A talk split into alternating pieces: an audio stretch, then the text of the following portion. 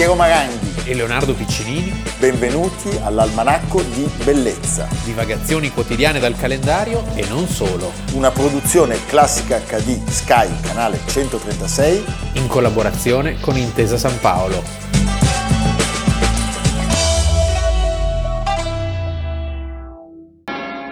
Repeat after me. I am the sword, I am the shield, and as I am king.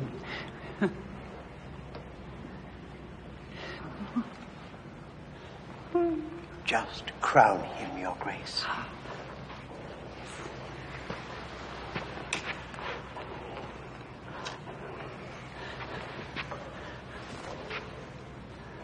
God save the king! God save the king! God save the king! God save the king! Almanacco di Bellezza, 13 agosto, Leonardo Piccinini. Piero Maranghi. Leonardo, potremmo veramente pensare, siamo partiti dal Prigioniero di Zenda, ma non di Peter Sellers, parliamo evidentemente, l'abbiamo fatto pochi giorni fa, a una grande truffa in cui Leonardo farà il re, perché l'altezza c'è, la bellezza c'è, lo sguardo, la disinvoltura, c'è anche il prognatismo.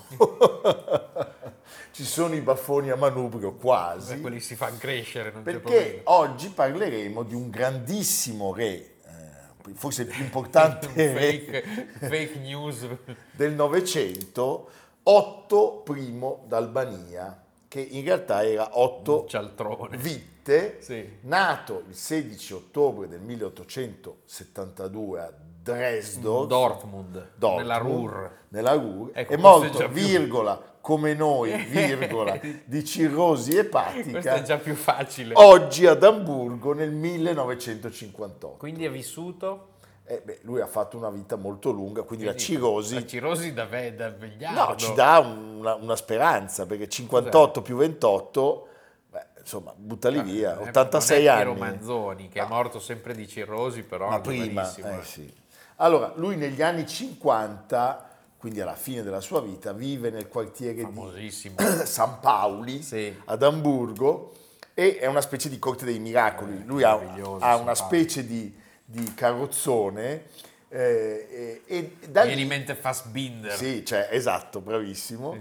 E questo carrozzone in cui lui vive non passa inosservato ai turisti di passaggio. Cosa fa lui? Lui esce dal carrozzone e racconta delle storie. È il tipico fenomeno da baraccone. Oggi l'almanacco di bellezza racconterà una storia che è tutta falsa sostanzialmente, però alla fine la fantasia di quest'uomo è la vera storia, esatto, perché lui riesce a inventarsi, è un po' come quel meraviglioso film, è un artista, è come Big Fish, sì, però poi alla fine forse sono tutte vere, cioè Otto Witte è figlio d'arte perché i genitori erano dei circensi, è analfabeta ma portato per le lingue, e nel corso della sua giovinezza va in giro per l'Europa, per i Balcani, con i circhi, e il suo primo mestiere è già quello di fare il domatore di bestie feroci. È come un romagnolo, un panamarchi praticamente.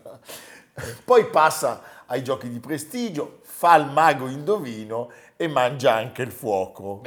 Tutto il classico repertorio.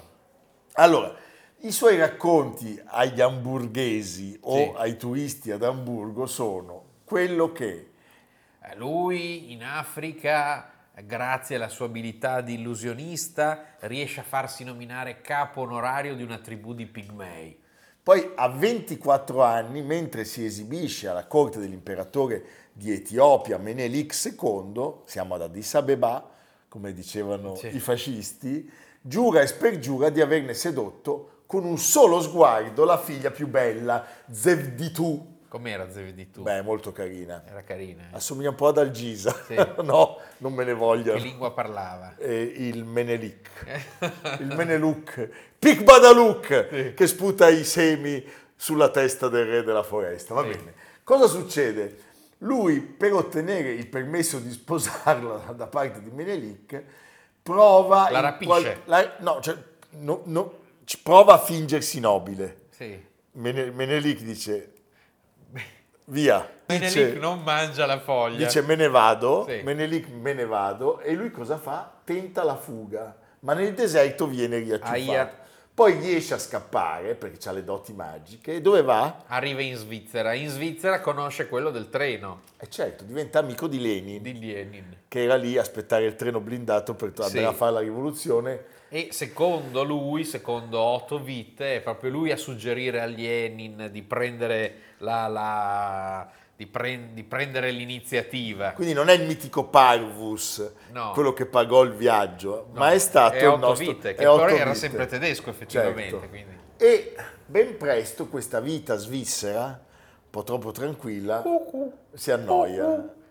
Toblerone e orologi che non è vero, e quindi inizia a fare il stofante nel Mediterraneo, ma viene catturato da dei briganti ottomani mentre passeggia nei Balcani. Cos'è una storia? È una storia pazzesca. Già che è catturato dagli ottomani, dice, va bene, cominciamo a studiare un po' i turchi, gli usi e i costumi.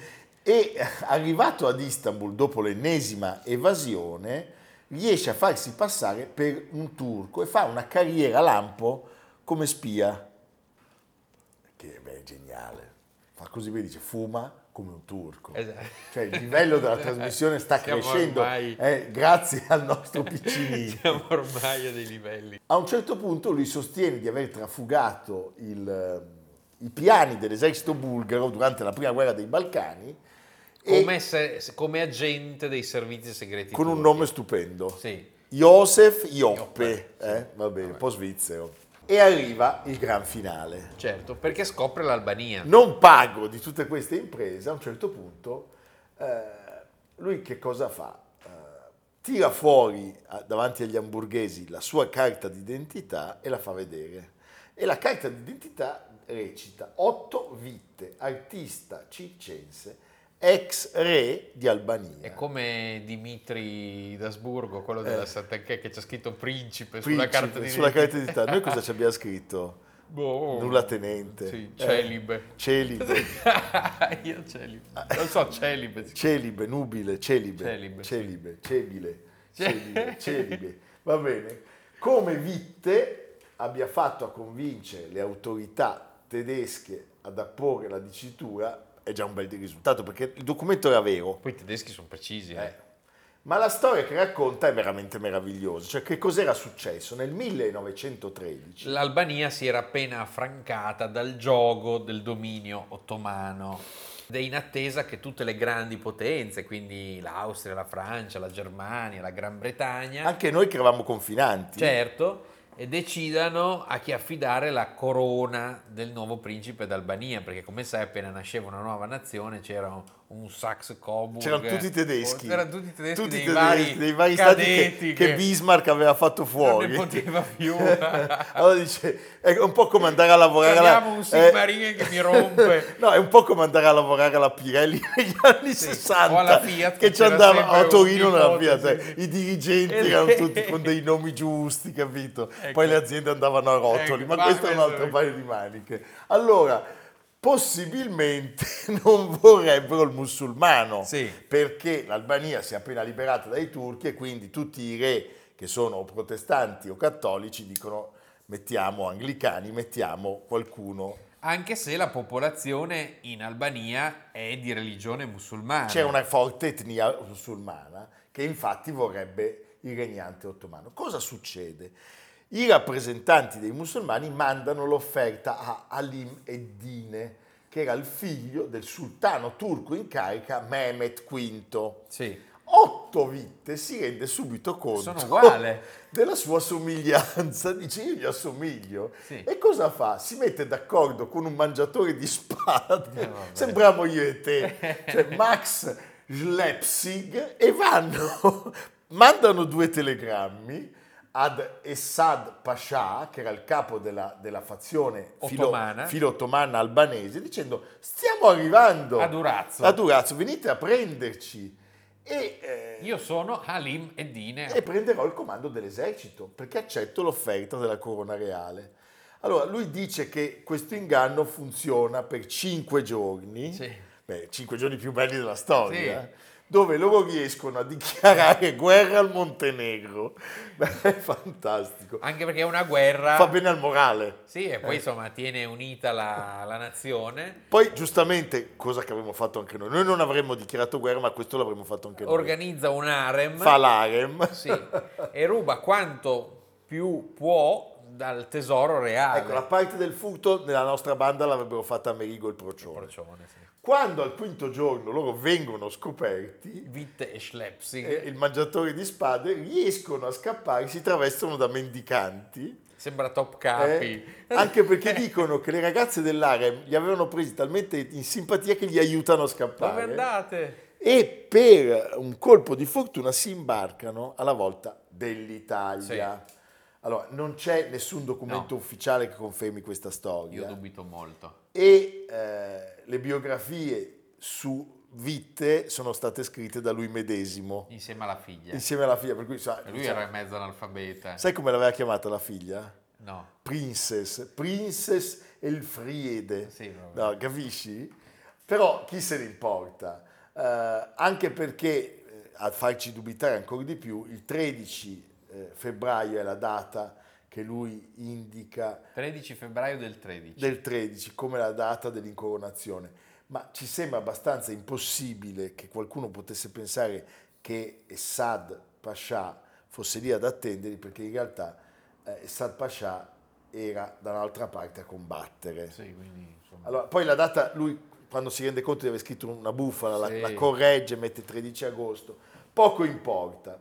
Diciamo che quest'uomo è un uomo che ha vissuto una vita intensissima. Essad Pasha l'anno successivo sarà ministro della guerra e dell'interno per un re d'Albania, questa volta c'è veramente una storia, esatto, designato. Il vero senso di questa puntata è che possiamo parlarvi anche del fatto che c'è stato il re d'Albania che è durato un minuto. Wilhelm von Wied, quindi era una dinastia del Palatinato. Prego la regia di mostrarlo, è uguale. Che era strettamente imparentato con il Kaiser Guglielmo II, quello col braccio... L'ultimo. Quello cattivo. E il suo regno non dura molto, però. Dal 7 febbraio al 3 settembre del 1914, in parte a causa delle rivolte e del colpo di stato fallito che lo stesso Essad organizza contro di lui, pagato dagli italiani. Cioè noi alla fine ci mettiamo d'accordo con i musulmani. Sì. Noi che dovremmo essere i più cattolici. Poi arriverà Zog d'Albania, è tutta un'altra storia. Ecco, possiamo concludere con un fatto invece che è certificato e che però ci fa comprendere come lui sapesse passare sempre in vite nuove, perché a un certo punto lui e Schlepsig, il mangiatore di spade, vengono documentati in una prigione di Barcellona. Credo che questa, per una tuffa... Schlepsig sembra il nome di un rasoio. Per una tuffa. Credo che questa sia stata un'avventura, la prigione di Barcellona negli anni 30, assai poco romantica. Noi potremmo creare, un ducato a Ponna.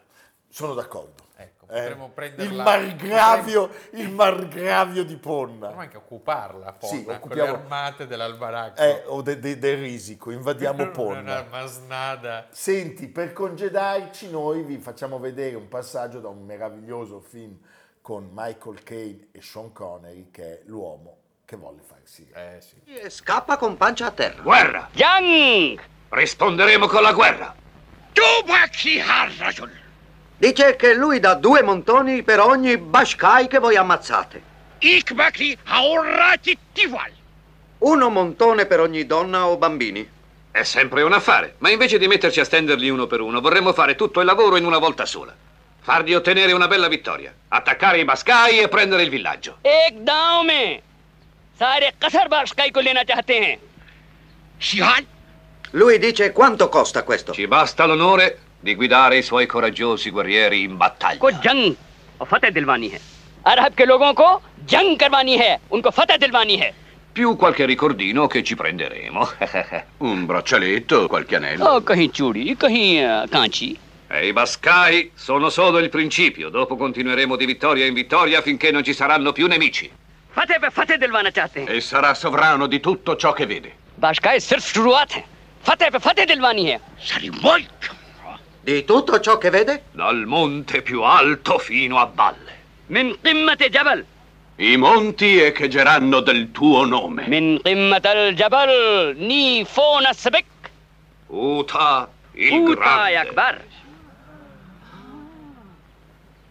Ehi, vedi, Uta il Vacchi. Oh, dice che è meglio Uta terribile. Vuole Uta il terribile?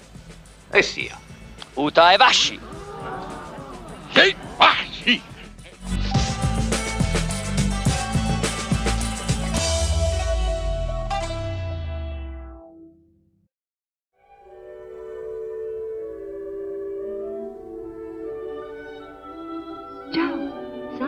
Benvenuto, principino. Benvenuto, principino.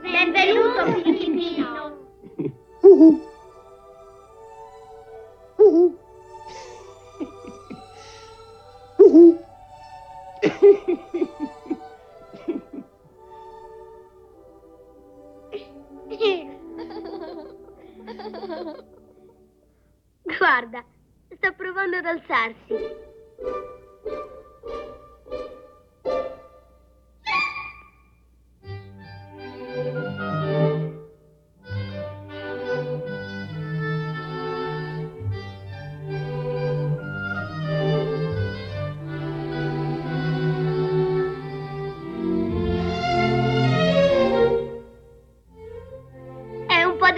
Non è vero? Tamburino. Ma lo è? Non lo sei?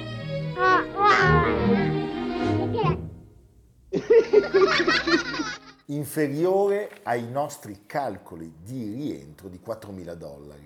Appena tornato dal music hall, impossibile fare qualsiasi accordo per rimanere per la terza settimana. Questo è il telegramma che viene mandato da Roy Disney, fratello di Walt Disney, all'indomani dell'anteprima newyorkese, l'avete capito, del film Bambi. Siamo nel 13 agosto del 1942 e questa è una storia che parte malissimo e finisce in trionfo, perché quel film che tutti noi abbiamo visto, è un passaggio obbligato di tutte le generazioni, di tutte le epoche, di tutti i mondi. Bellissimo, rischiava di non farsi. Rischiava di non farsi e all'inizio, come altri film che poi ebbero grande fortuna, penso a Fantasia, fu un disastro totale. Allora, che cosa succede? Disney decide di rendere l'animazione degli animali il più realistica possibile e di fatto viene attaccato dai critici, non capito dal pubblico, e addirittura schernito dalla figlia, sì, da una delle figlie, che quando va a vedere il film dice... Ci rimane male perché uno dei momenti clou è la morte della mamma. Terribile. Sì. Beh, io mi ricordo bambino... Che è stato uno shock per te. Quella cosa ti rimane sempre impressa, sì, più delle altre. Capisco. Ma perché non dovrebbe? Sì. Lo so che tu non ami nessuno, quindi non ami neanche la mamma, ma io la mia mamma invece la amo molto. Sì. Senti... Secondo il New York Times, nella ricerca della perfezione, scrive, il signor Disney è arrivato pericolosamente vicino a buttare via tutto, il suo mondo di fantasia e di cartoni animati. Cioè il rimprovero che gli fanno è che non c'è più il sogno, sì, non c'è più la fantasia. Il successo precedente, che è ancora oggi il più grande successo della storia di Disney, perché... Bambi è secondo, Biancaneve e i sette nani.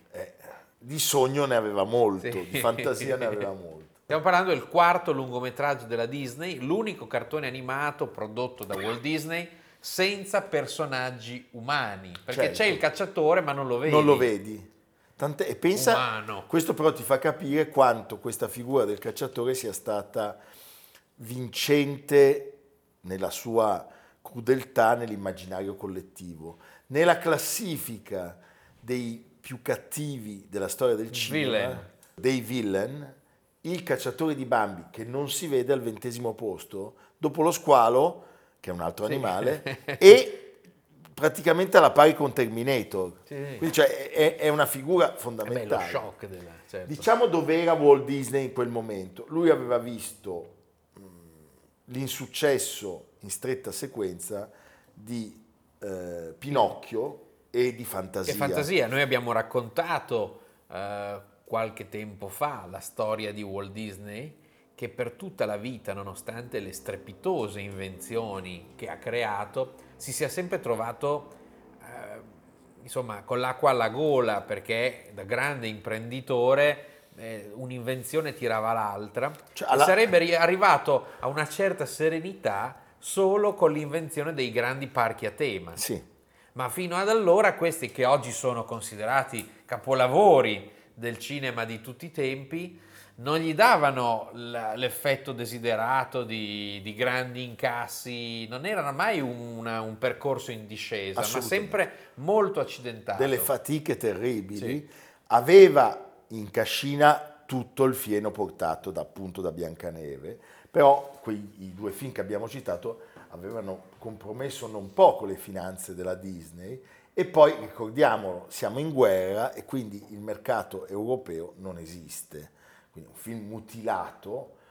Tenete presente che parliamo di un cinema, quello degli anni 30-40, che stimava i guadagni circa attestarsi sul 45% del totale in Europa, quindi è come se questo film dovesse stare in piedi con la metà del pubblico. E non è soltanto questo il problema. In America, Nord America, il film guadagna solo $1.270.000 e nel resto del mondo poco di più.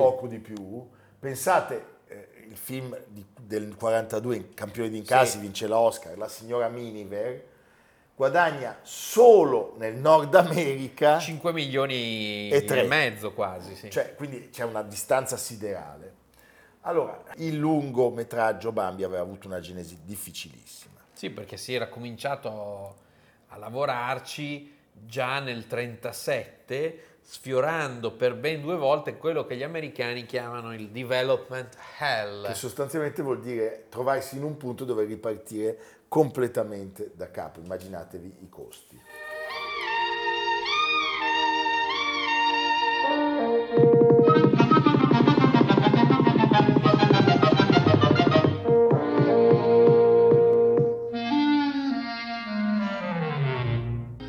Ciao Bambi,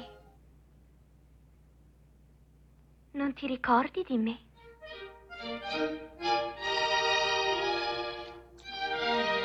Sono felice.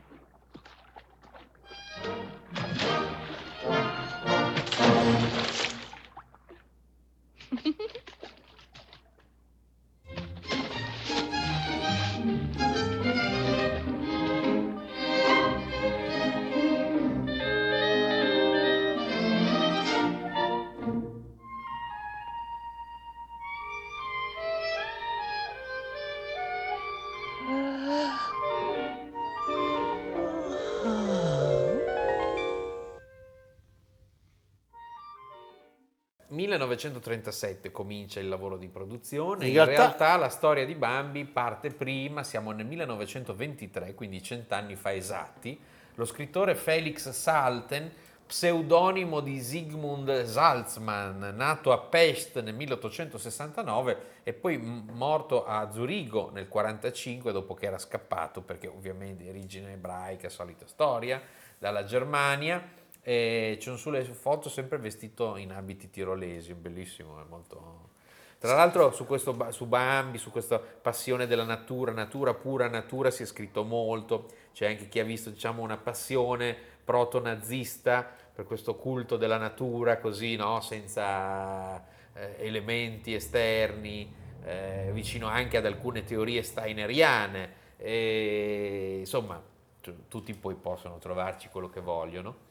Lui aveva scritto questo romanzo, Bambi, vita di un capriolo, e l'aveva ambientato naturalmente sulle, sì, Alpi. Allora, nel 1933 un regista, sceneggiatore, Sidney Franklin, specializzato negli adattamenti letterari, aveva proposto la storia Walt Disney, ma lui aveva già in testa Biancaneve e quindi non era interessato. Poi si dice anche che Franklin in realtà da Disney ci andò solo 2 anni dopo, perché aveva accantonato l'idea di fare il film dal vero. Pensa allora che difficoltà. Poi Walt si appassiona, perché incontra Thomas Mann che gli consiglia, pensa che mondi, ciao Walt, hi Walt. Thomas cosa gli diceva? I have a great suggestion. Ti Salbant. Il libro di Salten. No, il libro di Salten gli piace molto a Mann. Sì, e quindi gli suggerisce questa cosa. C'è un problema, la produzione di Biancaneve in quel momento comunque sarebbe stato un grande successo, ma va a rilento e si rivela molto più cara. Lui spende 1 milione in più rispetto ai 250.000 previsti, però sappiamo sfonda al botteghino. E quindi con quei soldi lui dice iniziamo a fare Bambi. Bambi doveva uscire nel 1938, poi ci sono una serie di problemi, la produzione incomincia a impantanarsi. C'è una prima sceneggiatura che viene rifiutata, poi insomma la decisione di Disney è quella di rendere gli animali nella maniera più realistica possibile e questo complica la vita ai disegnatori che non erano così... inclini a questa cosa e quindi vengono mandati a da un italiano così un po' sui generis che si chiamava Rico Lebrun, che aveva studiato gli affreschi rinascimentali italiani. Il piccolo cerbiatto è un bel concentrato nel senso della grazia, è tutto lì nella realtà, quello che dovete fare è realizzarne una versione poetica. Dovevano mandare in realtà Lebrun a studiare Courbet per fare bene il cerbiatto. Love is a song that never ends. Life may be swift and fleeting. Hope may die, yet love's beautiful music comes each day like the dawn. Love is a song that never ends. One simple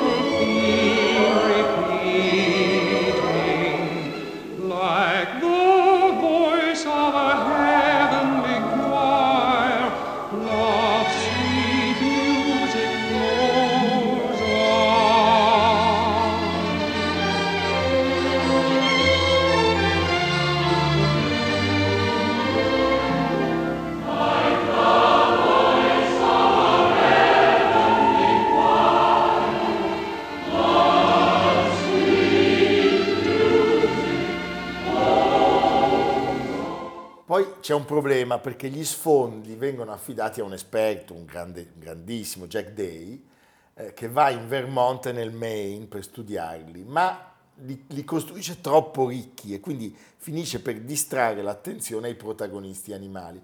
Allora, che cosa accade?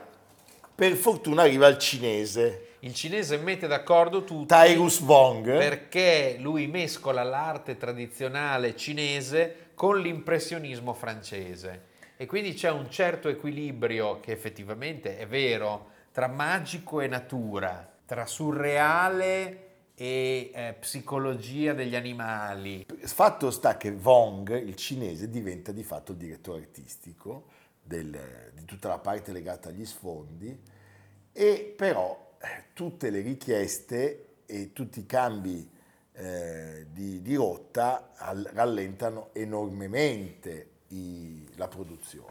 In tutto questo cosa accade? Che Pinocchio e Fantasia, che dovevano uscire dopo, finiscono per uscire prima. Per non tenere ferma la distribuzione, certo. Lui a quel punto deve correre ai ripari. Si butta su 2 produzioni a più basso costo, il Drago Riluttante, e sono 2 successi. Esatto, e Dumbo.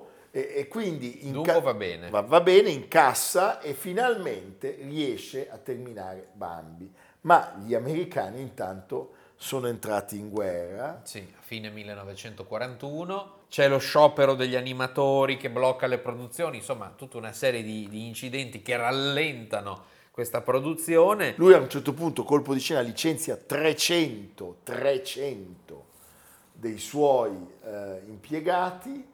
Poi tra cui anche il povero Tyrus Wong che non verrà riassunto, che andrà a lavorare alla Warner Bros.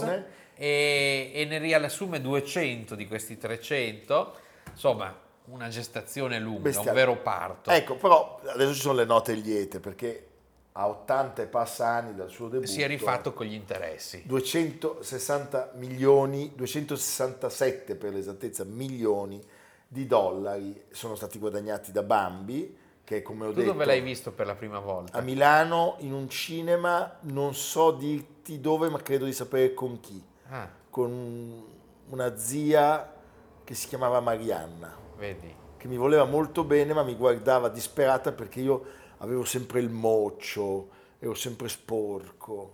Mamma, un po' come adesso. Che brutta cosa, che brutta immagine. Lo so, invece lui era tutto pulitino e lo portavano da bambino. No, dicevano, ma sembra l'infanzia Leonardo, di Accattone, no? No, non è Pasolini. Ma no, il quarto figlio non lo vedono. Ah. È così, no, vive un po'. Lui invece, lui andava a vedere Dersu Uzala quando aveva 5 anni, il grande cacciatore. Stava lì seduto e diceva, mamma che bello, domani posso andare a vedere Bergman? No, non proprio così. Va bene, no. Senti, è il più grande successo della storia di Disney, sì, dopo Biancaneve, e siamo contenti anche perché in fondo l'assenza della figura umana è consolatoria, perché se gli umani devono essere come lui... No. E abbiamo raccontato che l'uomo che non si vede è 20° nella lista dei più cattivi di sempre, umano, poco dopo Lo squalo, ma davanti a Terminator. Un ultimo contributo. Bambi, svelto, al bosco.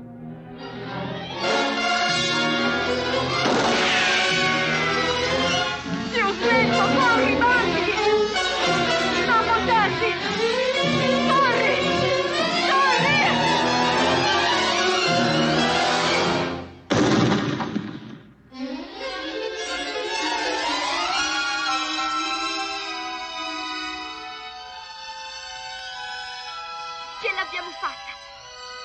Corsa, mamma. Mamma!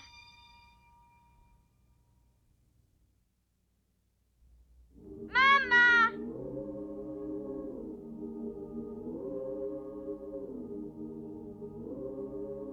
Mamma, dove sei?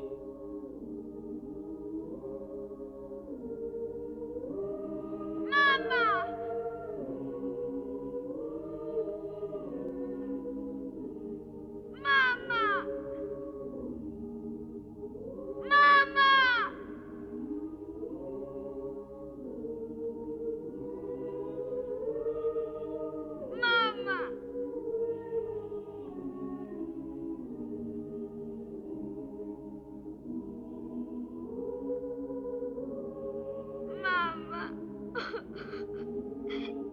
Qui l'almanacco di bellezza e la borraccia. In quella borraccia nera c'è del Voltaren, per farvi capire come stiamo vivendo le nostre giornate, ma il nostro Leo ci porta in un bel posto. 80 anni fa di questi tempi, su settimana giù, più, settimana meno, giù per su, c'era lo sbarco alleato che cominciava a metà luglio e andava avanti Sicilia per un bel mesetto, diciamo, lungo un tratto di costa di ben 170 km. Un interessante itinerario consente di ripercorrere questa pagina di storia recente dalle spiagge fino al nuovo museo Robert Capa.